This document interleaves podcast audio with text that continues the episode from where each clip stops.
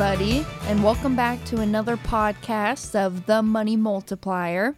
My name is Hannah Kessler, and today I'm actually on the road. I'm reporting live from Alabama and I'm solo podcasting today. So usually I have my father on with me, Brent Kessler, and uh, today I, I, just decided, you know, I'm hitting the road. I'm I'm with my cat, and I'm in my conversion van. So uh, for for y'all of for those of you who don't know much about me or the money multiplier or, or our family, um, Actually, I just used one of my infinite banking policies to finance a conversion van. So if y'all don't know what a conversion van is, uh, go out, go Google it. They're, they're pretty cool.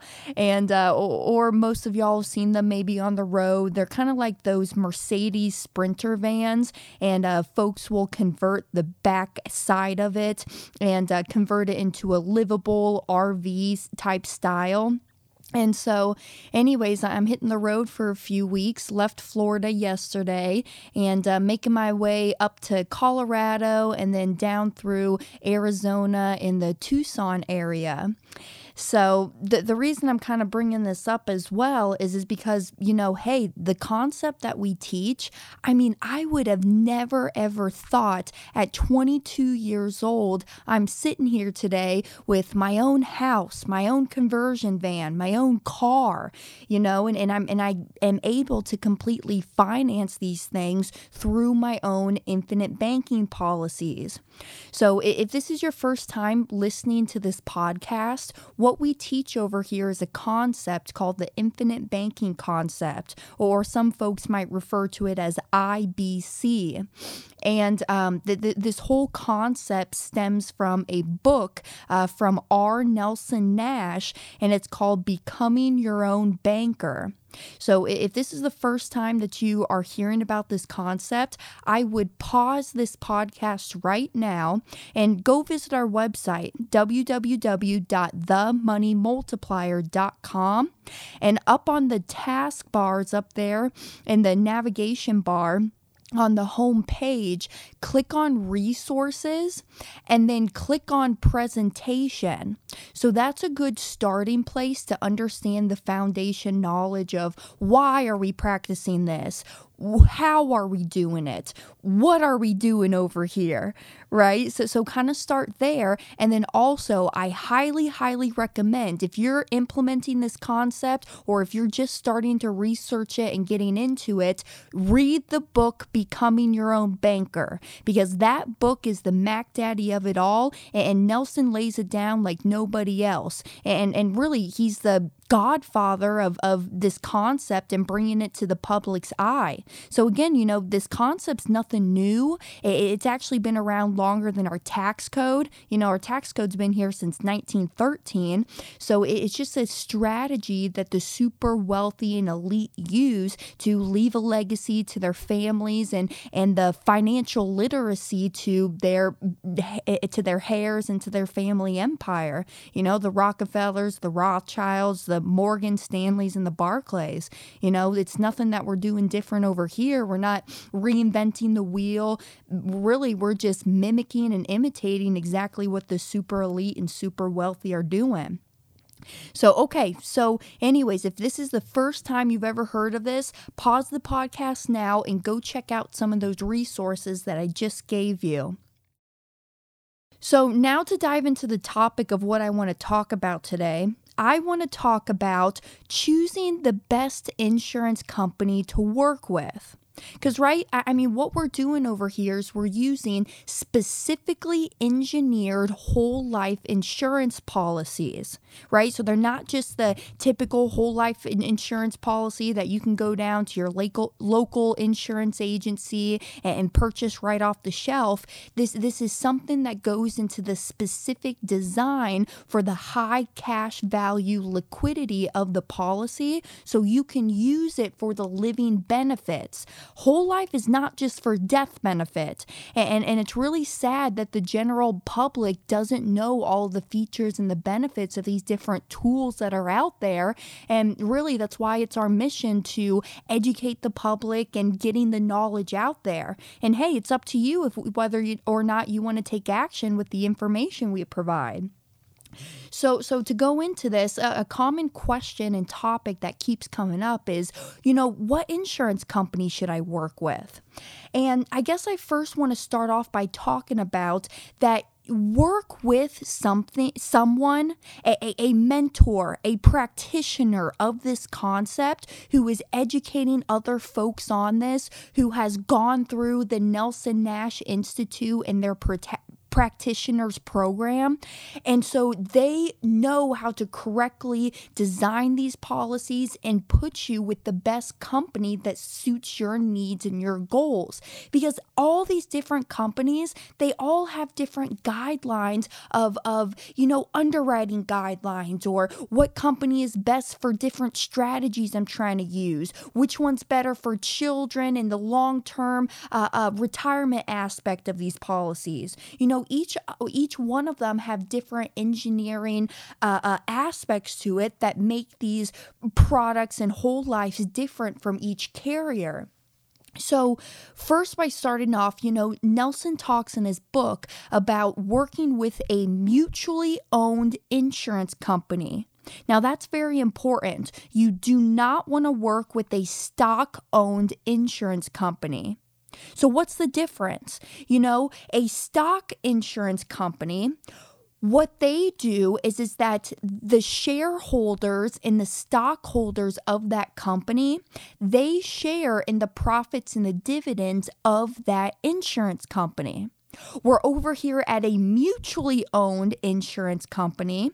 That means that that company has the best interest of the policy holders, and the policy holders share in the profits and the dividends of that company.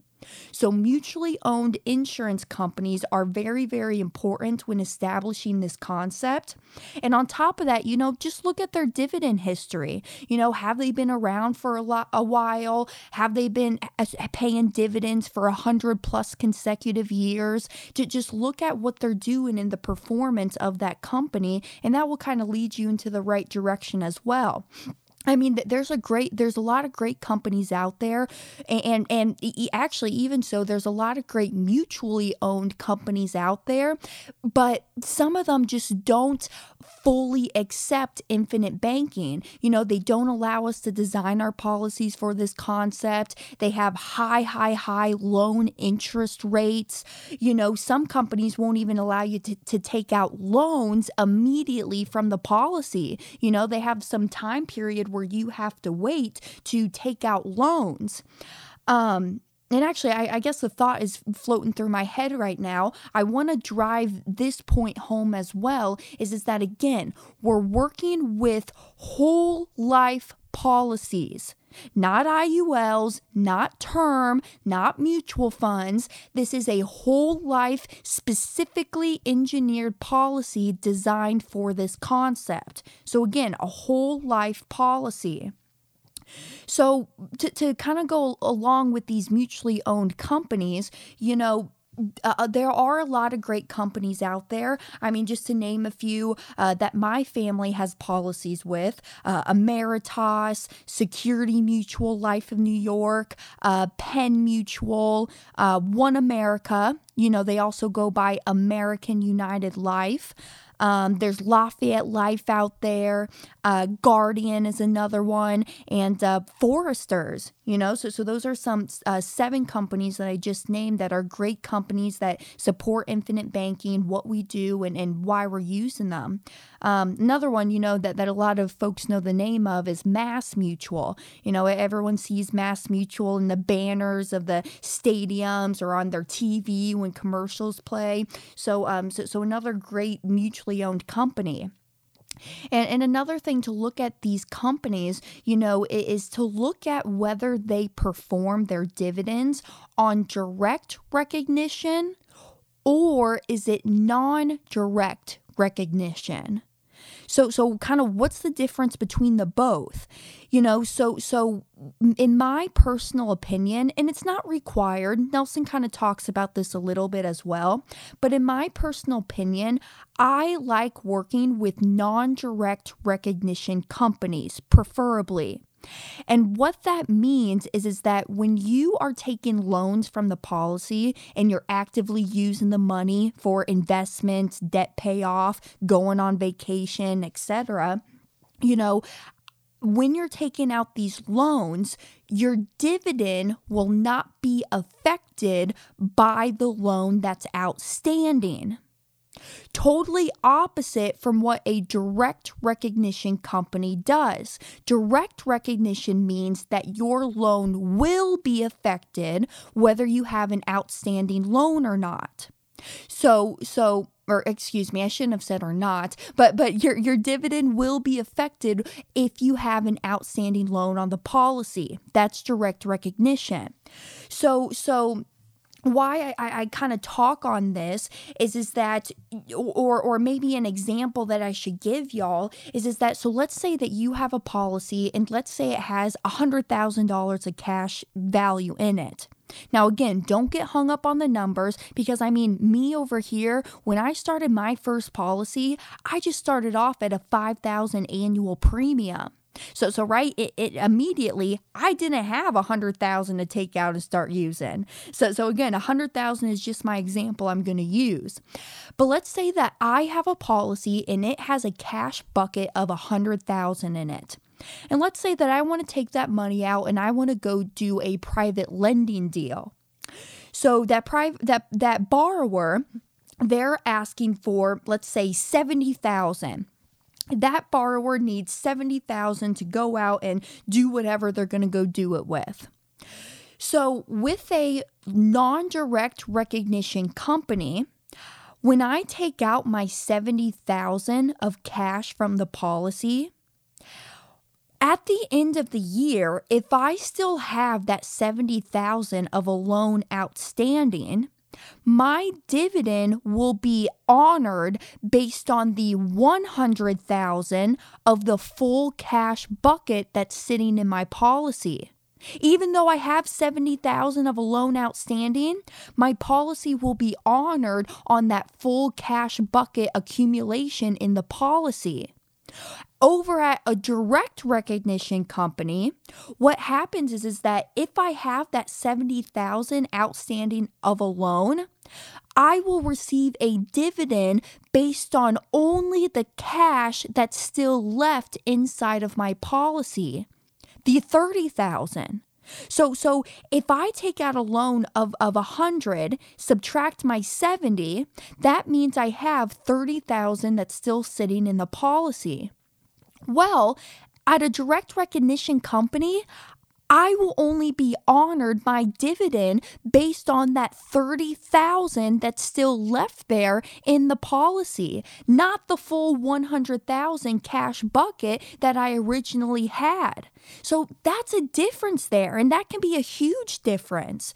You know, so so there are kind of some ways to go around it because, uh, to be honest, I mean, my family we have policies with direct recognition companies, and and so how you can kind of go about this is is that a you know you can make sure to pay back your loan by the end of the year to receive that full dividend payout or we can kind of talk about the the going the route of going down to your local bank and taking what's called a cash value line of credit from the conventional bank. You know, so so you can walk into a bank and and and show them your policy and say, "Hey, Mr. Banker, I have a hundred thousand sitting in my cash value of my policy.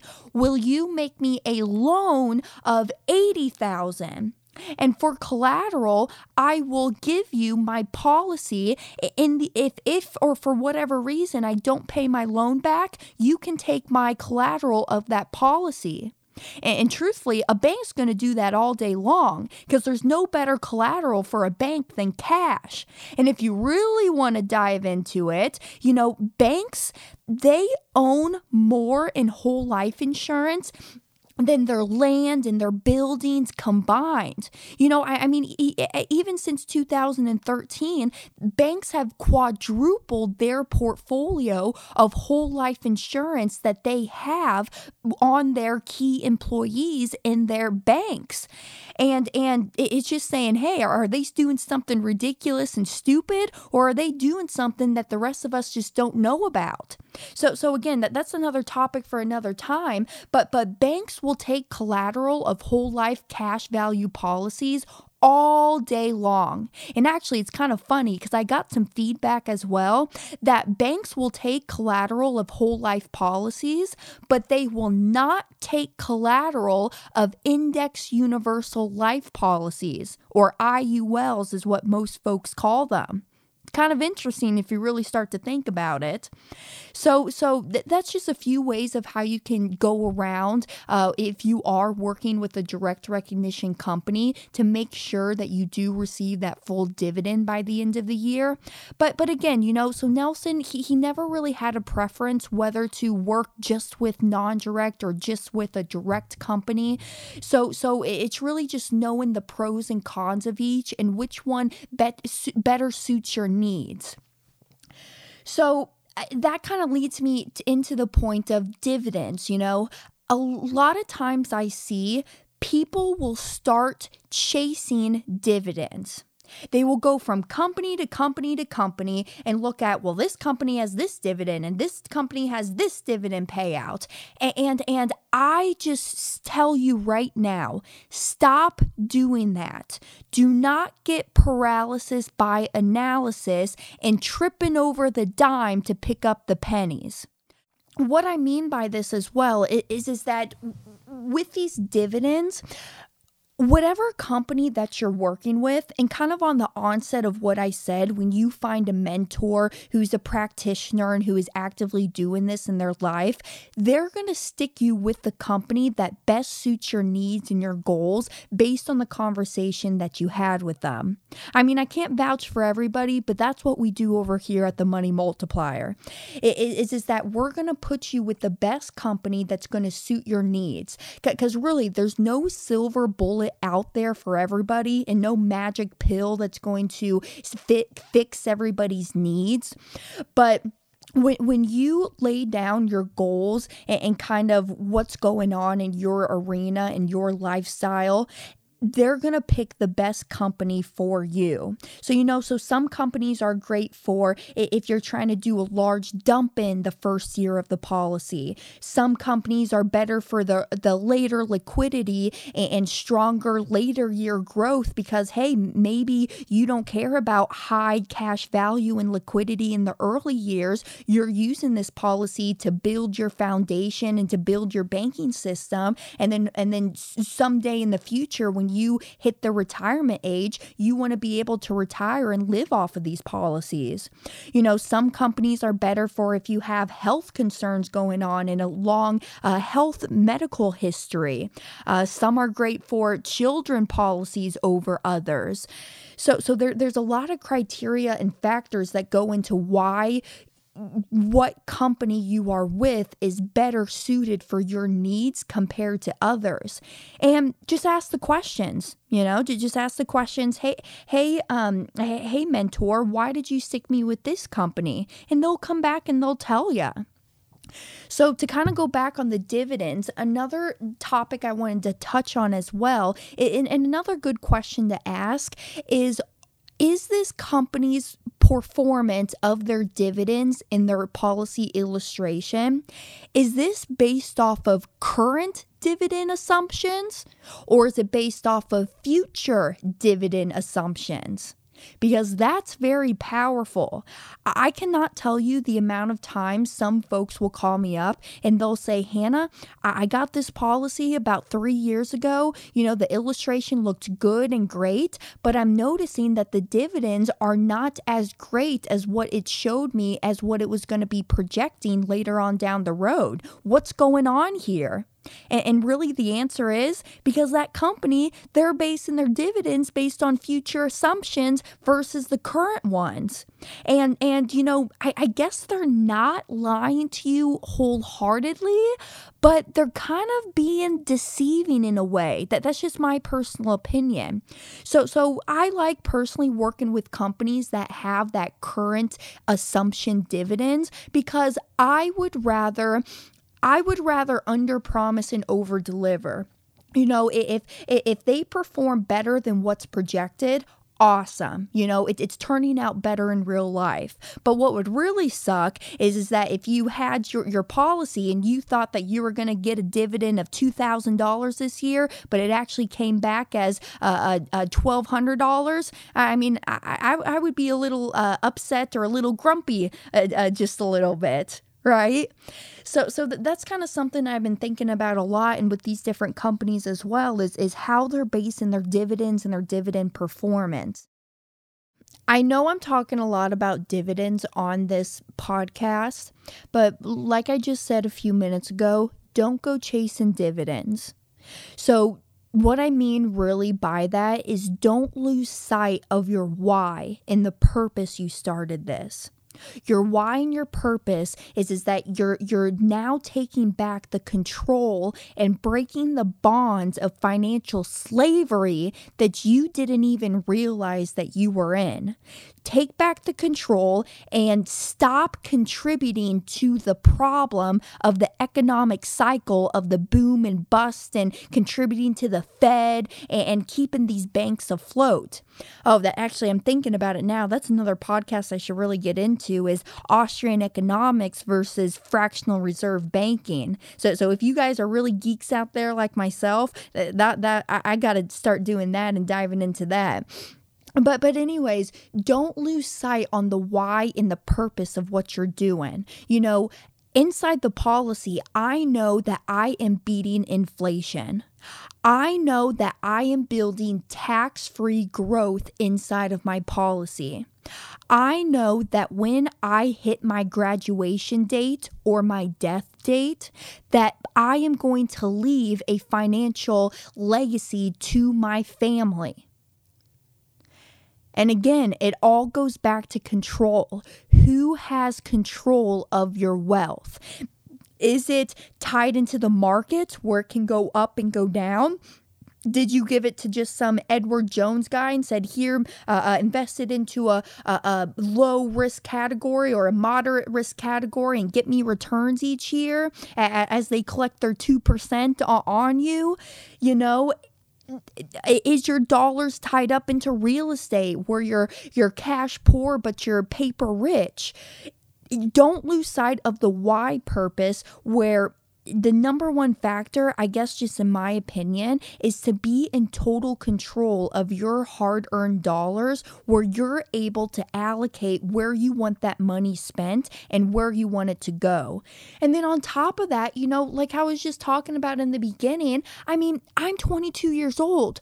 What bank do you think was going to give me a loan to a 22 year old for a $55,000 van at, a low interest rate? None of them at all. They'd be crazy, right? I mean, I just started off in my life and just starting to build my credit in my history so so there's freedom involved in, in, getting policies as well. It doesn't matter what your credit score is. It doesn't matter if if you had a big financial catastrophe and you just need to go in there to to live off some cash for a little bit while you get stacked up again. You know the insurance company is never going to ask you why you're taking out loans from the policy. That's my favorite thing. And then on top of that they actually never even ask you when you're ever going to pay back your loans. I mean, crap, if I go down to a bank and try to get a conventional loan, it's almost like, uh, um, I know I'm not a man, but it's almost like taking a prostate exam, right? so so so that's another thing as well as just having that freedom uh, of being able to go in there whenever you want and saying this is my money i'm going to take it out and i'm going to use it for this because this is where i'm trying to go in life where actually, if you guys have ever tried this, go down to your local bank and try taking out all of the money that you have down there at the bank. And I promise you, they probably won't give it to you right there on the spot. Isn't that a little strange?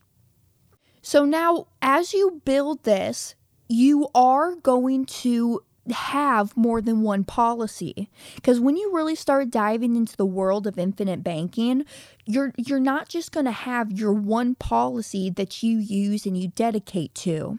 So this is another topic that we'll dive deeper into in another time. And, and actually this is a topic that I'll be talking about in our mastermind coming up. It's May 5th to May 7th, 2022, and I'm hosting it down here in Daytona Beach, Florida.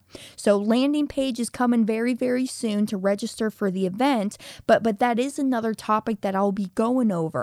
When do I start my second policy? How do I know when I'm ready? Should I just stick with one insurance company or should I diversify and have companies with with uh or excuse me, have policies with different companies and not stick all of my eggs in one basket? I mean, I guess the fun thing about infinite banking is is that it's the freedom of choice. You know, you can decide what you want to do, how you want to do it and how you want to implement it. Cuz really, I mean, how, what I tell all of our folks as members of the Money Multiplier, you are in the driver's seat, and I am just here to support you and help you lead you to the best route. You are going to be the decision maker, and, and, and I'm basically going to bring you the menu, and you tell me from the menu what, what you want to eat and which option you want to go for. So, so um, I, I guess I will end off this podcast by saying that the companies that we have over here that I personally work with and, and what I personally like it is Security Mutual Life, Mass Mutual, Penn Mutual, one America and Lafayette Life. I would highly look into them and, and check out their history of dividends, check out uh, uh, where they're located, their portfolios, what they've been up to the last uh, a decade or so, and um, just really start to research them. So before I end here today, keep in mind that the policy illustrations that is nothing more than you just looking at the the the ultimate worst of what the policy is going to do. So, really, when you're looking at your policy illustrations, you're basically saying, Hey, I'm going to purchase this policy, keep making my premiums, stick it in a drawer, and don't do anything with it. No, no, no. But that's not what we're teaching you over here, right? We teach you that, hey, your money is in the policy now, already compounding for you uninterruptedly with uninterrupted compounding growth. Take that money out, leverage the policy, and go put it to work so you can now make money in two places. Make money in the policy and then go make money out there in an investment for you. So the reason I say this is is because when you're looking at these illustrations, you're really not looking at the true numbers. The true numbers are going to be greater than what that policy illustration is showing you. And I know you're just going to have to trust me on that statement right now, but I can give you a resource to go fact check me.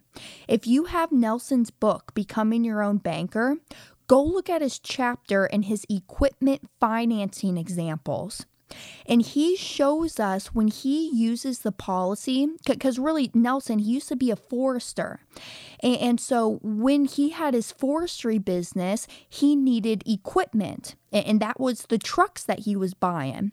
And so Nelson showed us four different examples of if you were to use the policy to buy one truck, two trucks, three, and then four trucks. And he noticed that the more that he used his policies for the stuff that he's already buying in life, anyways, the larger the values got inside of the policy. So go check out that resource because it's very in- insightful and you'll start to understand that, yeah, you know, policy illustrations are cool and all. It's fun to see the cash flow and the design, but really, that's not how it's going to perform because when you start actively using the policy for the crap that you're buying in life, anyways, it's just going to perform better and better. Because honestly, y'all, you guys are going to keep buying houses. You're going to keep buying cars. You're going to keep in, investing into real estate or stocks or crypto. So, so if you're going to do it anyways, just do it a smarter and more efficient way. And that's what IBC is all about. So, anyways, that, that's kind of all I wanted to go over in this topic here. I wanted to talk about mutually owned insurance companies and and finding the rest the best company for you. So I gave y'all a few insurance companies to go look at, but again, my number one advice of where I would start is find yourself a practitioner who is actively doing this and they will lead you into the right direction. That, that that's what we had to do. I mean, that's why we got certified with the Nelson Nash Institute to ensure that we are teaching the public the correct information just like Nelson intended and wanted to see. So, okay, well, I got to get going. I am actually headed to Colorado and, and I'll be making my way out to the Tucson, Arizona area uh, where I'm meeting a few of you uh, while I'm out there. Uh, but again, so so we have our uh, every Wednesday. You know, we have three live webinars with ongoing trainings. Uh, we have recorded past boot camps on our YouTube channel. We have an infinite banking Facebook room that has just grown, grown, grown so much. I mean, I think right now we got about twenty five hundred members in that group, and, and it's just a place, a safe place to collaborate, to ask questions, to bounce ideas off of because because sometimes when you start getting into this concept, you know, you'll you'll get so excited about it, right? Because truthfully, infinite banking, if y'all really understood what was going on with infinite banking and the public knew, there would be a line outside of the door wanting to come in trying to get one of these policies. But but it's just because the wisdom and the conventional teachings of money, it's just not there. You know, we're, we're just always taught to go to college, go find a good job, pay off my student debt, put my money into a 401k. At age 60, 65, I'm going to retire and, and, and the government's going to take care of me. Have we seen that happen thus far? Really start thinking about it. So, if you want to get in contact with me, uh, you, you can text me. Honestly, uh, text me, call me. My phone number is 913 908 3511. My email is Hannah, H A N N A H, at themoneymultiplier.com. Uh, you can go to our website and just tune in. Keep hanging around us, keep learning and absorbing more of this stuff, and, and it'll, it'll start to become clearer and clearer. So uh, I'll catch you on the next episode, and I really hope to see you for our live in person mastermind where we just go two days, all concepts of infinite banking, the different usage of the policy, employee benefits, retirement planning, funding for weddings, charitable giving, uh, tax free growth, etc. Just a lot of different topics that we can really start diving into because, I mean, there's a reason that Nelson Nash named it the infinite banking concept. And, that's another topic we'll get into in another time. All right, well, thanks for joining me. I'll log off here and I'll catch you next week on another episode. Chat soon.